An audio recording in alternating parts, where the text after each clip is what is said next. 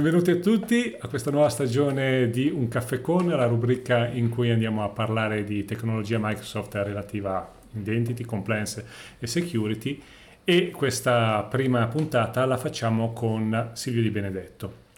Ciao oh, Marco. Ciao Silvio.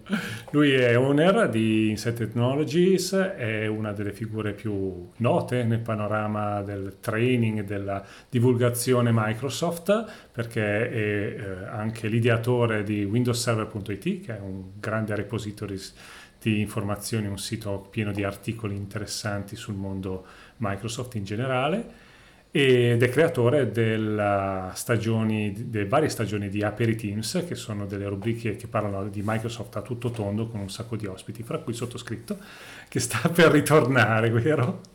Con la, con la quinta stagione sei stato il nostro primo, primo ospite che non potevamo non avere. Poi diamo anche merito a Irene che magari se la prende male ah, se diciamo che gli creo soltanto io gli aperitims esatto anche Irene è sicuramente eh, molto d'aiuto Coinvolto. nella creazione di, di tutti anche tutti gli eventi che fate anche in Microsoft House.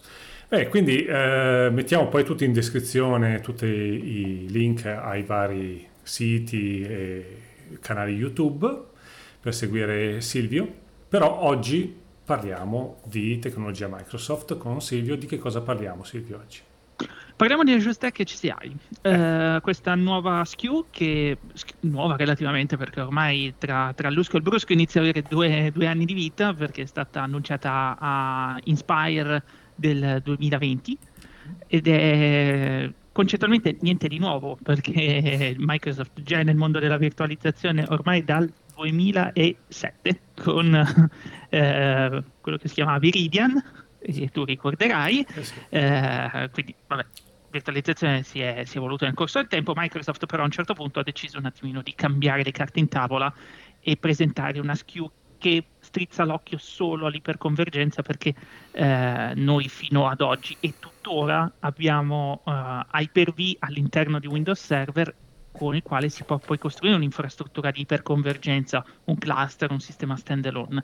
Eh, questo secondo me porta dei vantaggi e dei disvantaggi, sicuramente la semplicità da una parte sul, sul vantaggio, eh, la, la parte che però non mi piace è il fatto che avere un sistema operativo con la possibilità di abilitare n feature dentro un hypervisor può essere altamente pericoloso, cosa che poi eh, l'abbiamo vista nel corso del, del tempo e la continuiamo a vedere da tanti clienti che mettono ruoli dove non devono stare in modalità di coesistenza, tipo eh, il file server col domain controller o il print server col domain controller e non parliamo di piccole realtà, parliamo di grandi realtà che non, non hanno proprio in testa il concetto di compliance da quel punto di vista. Quindi Microsoft ha, ha detto ok facciamo una SKU per l'iperconvergenza, iniziamo un pochettino a, a puntare verso eh, soluzioni già presenti sul mercato come quelle di VMware o di Nutanix e facciamo in modo che però abbia un gran valore aggiunto, l'integrazione col cloud. Piena ah. integrazione col cloud e dipendenza sotto un certo punto di vista eh, dal cloud per poter garantire eh, tutta una serie di benefici e soluzioni che solo l'hybrid cloud al giorno d'oggi possono, possono dare. Quindi non stiamo parlando del fatto che eh, questa è una soluzione che può essere completamente scollegata dal cloud, può avere dei periodi in cui non parla col cloud, però è nata per essere ibrida, quindi comunque assolutamente, ass- assolutamente sì, anche perché se ci pensiamo, se pensiamo bene al giorno d'oggi eh, è anche un po' stupido pensare di poter essere eh, solo on premises, ma non tanto per ehm, lasciami dire, una questione economica, per una questione di compliance, ma anche perché il cloud dà la possibilità a qualsiasi tipo di realtà di avere delle funzionalità di classe enterprise allo stesso prezzo. Il cloud sotto un certo punto di vista è democratico, costa 100 all'enterprise e costa 100 alla piccola azienda. Quindi se noi vogliamo attivare ehm, Microsoft Defender for Cloud, mm. 15 costa a me che sono piccolo, quindi ci costa a te che sei un enterprise. Chiaro, chiaro cambia dal numero di server che devo proteggere.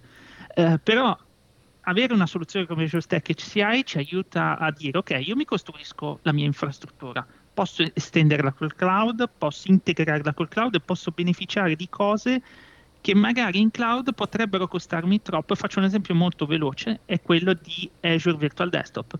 Azure Virtual Desktop è possibile acquistarlo su Azure.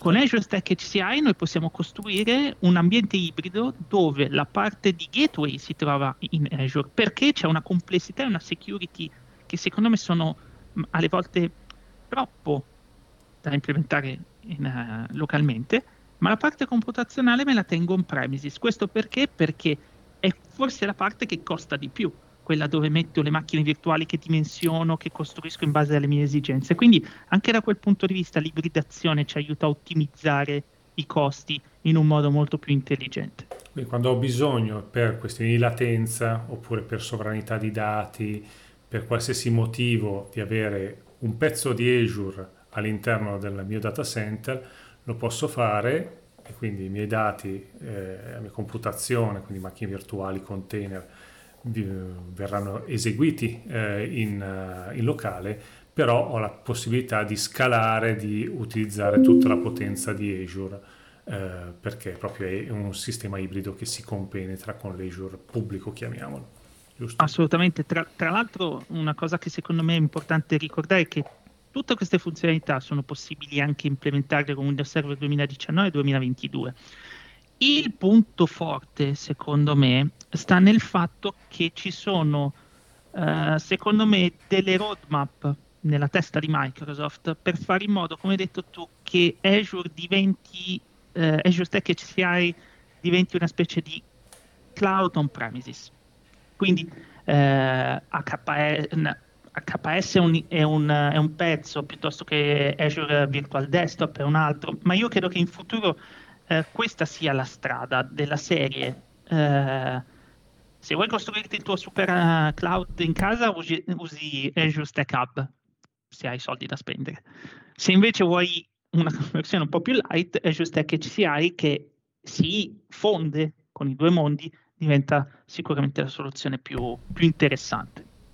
E poi, eh, ormai eh, già annunciato con la 21 H2, ma diventerà definitivo con la 22 H2, eh, sarà possibile utilizzare la modalità single node. Quindi io posso cost- partire da un server, costruire il mio stack e poi qualora avessi bisogno di scalare, prendo, aggiungo un altro nodo. Lui, fino a 16 mi pare. Fino a 16 nodi, però partire con uno è un gran punto di partenza perché non ti obbliga a dover rifare tutto da zero quante volte ci siamo ritrovati in questo scenario?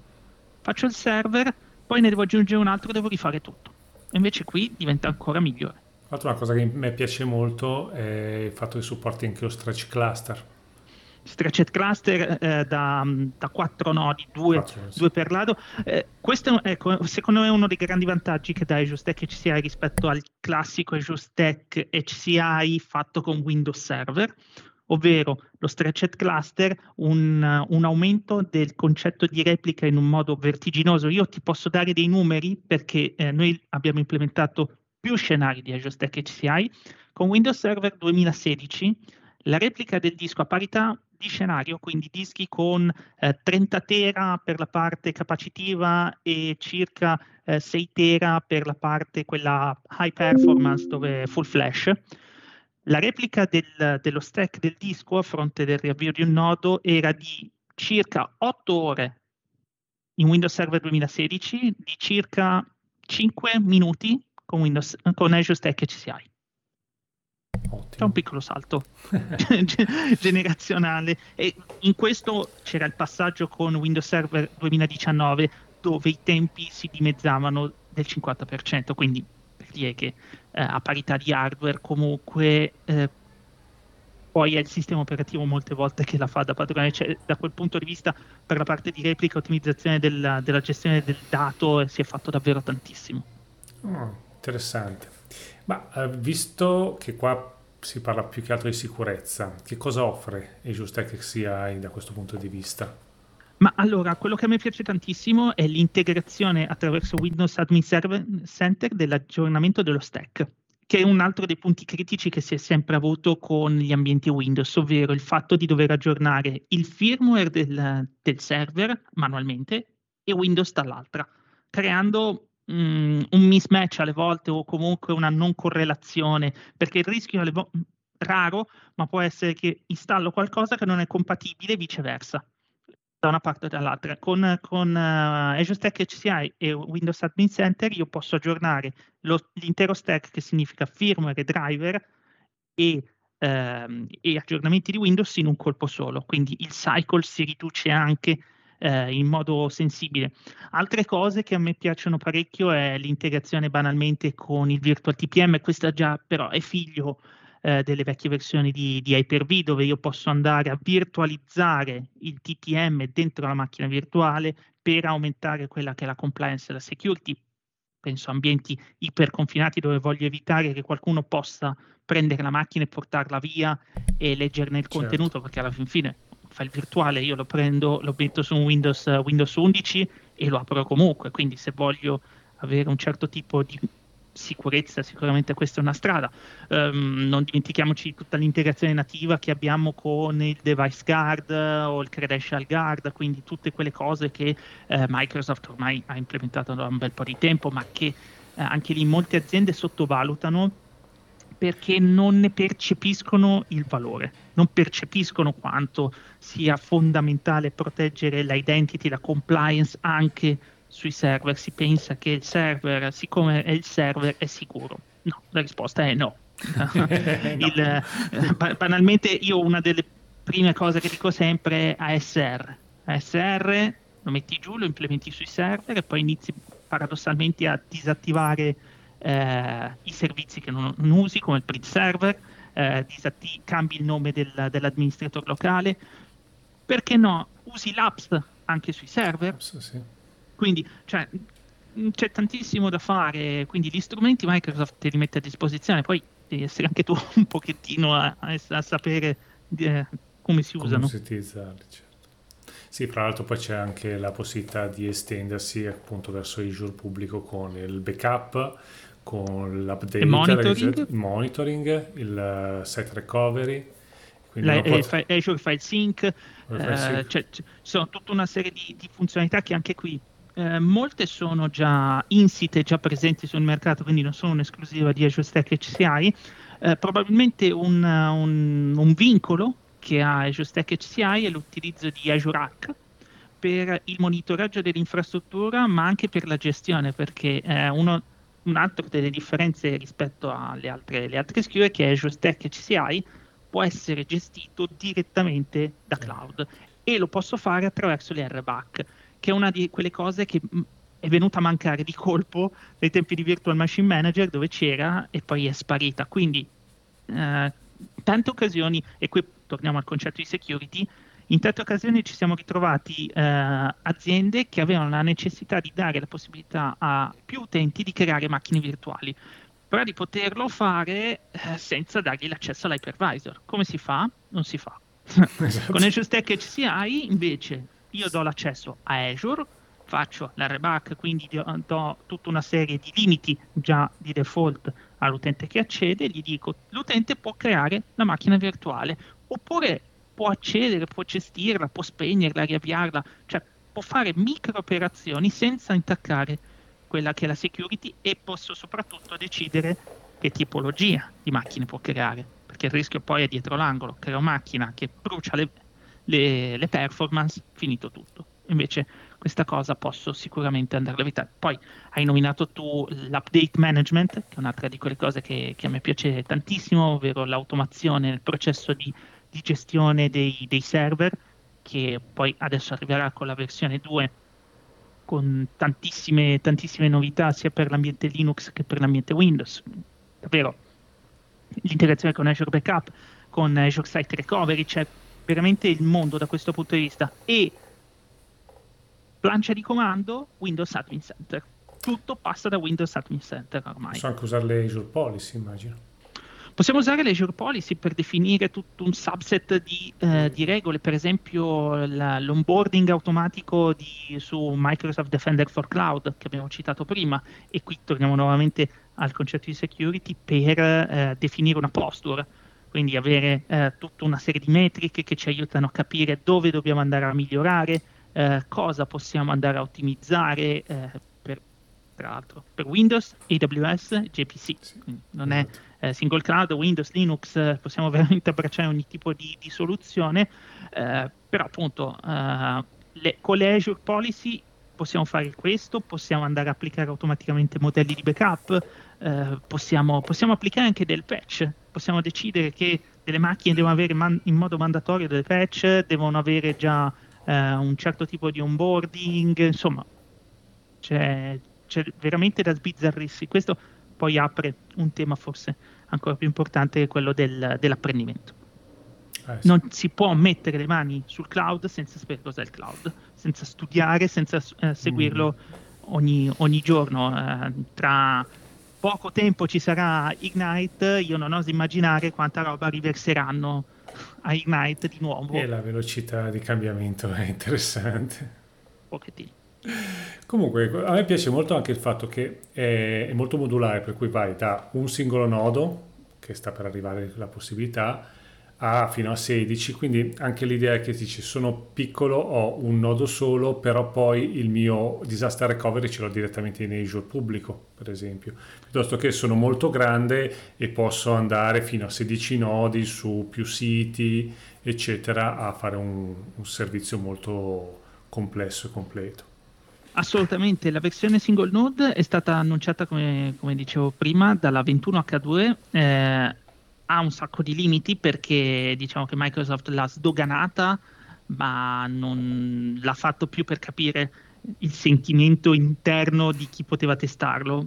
Quindi ci sono n limiti sì. nel deployment. Con la 22H2 diventerà eh, ufficiale, quindi si potrà creare da Windows Admin Center non più da PowerShell, eh, non ci saranno più i limiti legati alla tipologia di dischi da poter utilizzare, però eh, appunto il punto focale è quello di dire, visto che Microsoft ha tolto Hyper-V Server, la SKU di Hyper-V Server non esiste più, io uso Azure Stack HCI per crearmi la mia infrastruttura, metto sulle mie macchine virtuali, poi o, o chiaramente interagisco con il cloud, beneficio di tutta una serie di cose, mi faccio volendo un site di emergenza su Azure, tanto esatto. alla fin fine io pago pochissimo per spostare le mie VM e tenerle allineate e pago solamente lo stazionamento del volume dei dischi virtuali. Quindi eh, non è che pago 600 euro di macchine virtuali al mese, pagherò più o meno, secondo dei numeri, però posso pagare 100 euro perché è un costo veramente, veramente ridotto. Se succede qualcosa, io posso far ripartire tutto. Perché?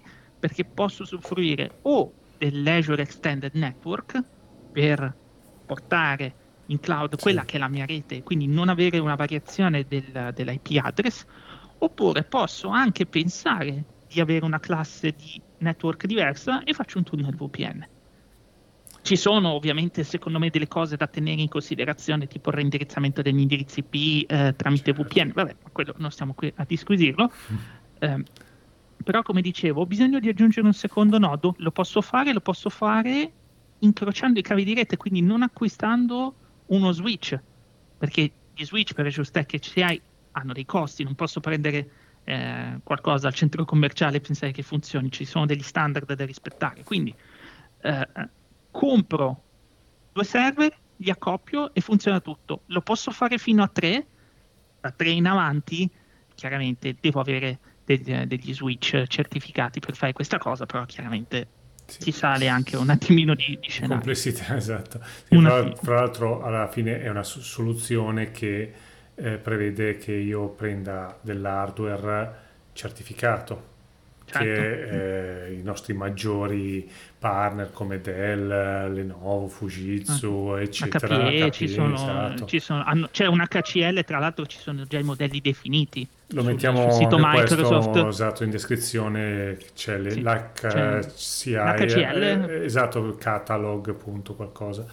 Che, che, li fa vedere tutti, fra l'altro sono modulari, per cui c'è in, dal rack al piccolo server che può essere messo in un contesto di branch office, ci sono vari form factor. Ci, son, ci sono server che sono grandi così, sono proprio delle, delle scatolette. Sì. Tu immagini avere tre NUC affiancati, quella è la dimensione di un server HCI single node. Quindi tu ne puoi mettere uno di fianco all'altro avere un'unità, un'unità sì. che ospita due server, che capisce anche che c'è un'ottimizzazione eventualmente sullo spazio, i costi di gestione, n mila cose che vanno, che secondo me eh, portano un grande beneficio in questo tipo di infrastruttura.